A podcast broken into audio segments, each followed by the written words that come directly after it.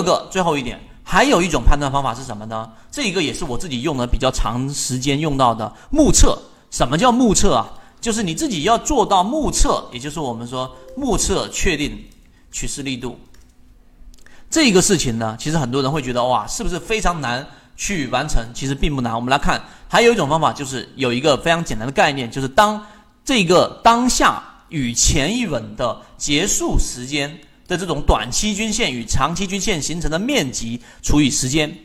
注意哦，就是这里面刚才我们说那个面积除以时间，那么最终得出的就是一个我们说的一个效率。那么这里面就是及时性的反馈出我们说趋势平均力度，注意平均力度面积除以时间与上一次缠中说缠泽西缠论的平均力度啊的平均力度的一个比较，有这一次和上一次的比较的强弱对比。如果一旦出现了比上一次弱，那么这就有可以判断出形成了一个我们所说的背驰了。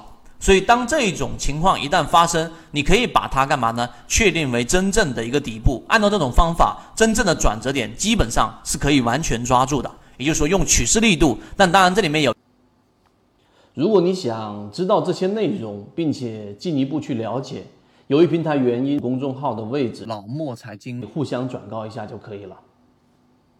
有一个缺陷，这个风险比较大，而且需要技术比较高。风险比较大的含义是什么？就是因为你是要用一个平均力度来进行对于市场的判断的。很多人以为我是不是学了这个泽西缠论，我就拿它一只个股就这样分析啊，然后我判断出一个底部，然后一个这个呃下跌反转的这一种转折点，我就可以介入了。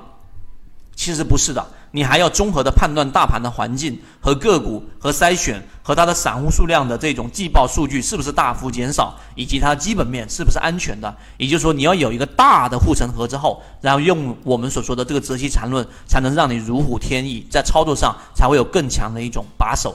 这个是我在所有的例行进化当中都没有教过大家的一种方法，而这种方法是我实战当中。觉得最有效的趋势力度，最后作为总结，怎么样去判断一只个股的一个趋势力度啊？对不对？那注意看，像这种地方就会更贴近于实战了。像这个地方上所形成的面积，看到了没有？五日线跟十日线，白线跟粉跟这个紫线形成的面积和这里面形成的面积，其实在这个位置上，它的趋势力度啊，就已经是出现了一个衰竭的。所以在这种这种地方，你选择出来其实是没有问题，减仓或者怎么样都是没有问题的。你躲过了这一波的上调调整，但是呢，这里面又反转上来了，这就是我们前面说的。大级别买入，然后在小级别出现问题的时候，小级别的这种背离的时候选择出来，然后它又回升回来的时候再接回来，也就是在这种地方趋势力度又再次的增强，那么又可以再回接回来，这种才是最真实的实战，并不是诶所有个股都像我前面课程里面讲的，我们说的贵州茅台一样，好像很长一段时间才出现了我们说的这一种啊卖点，并不是的。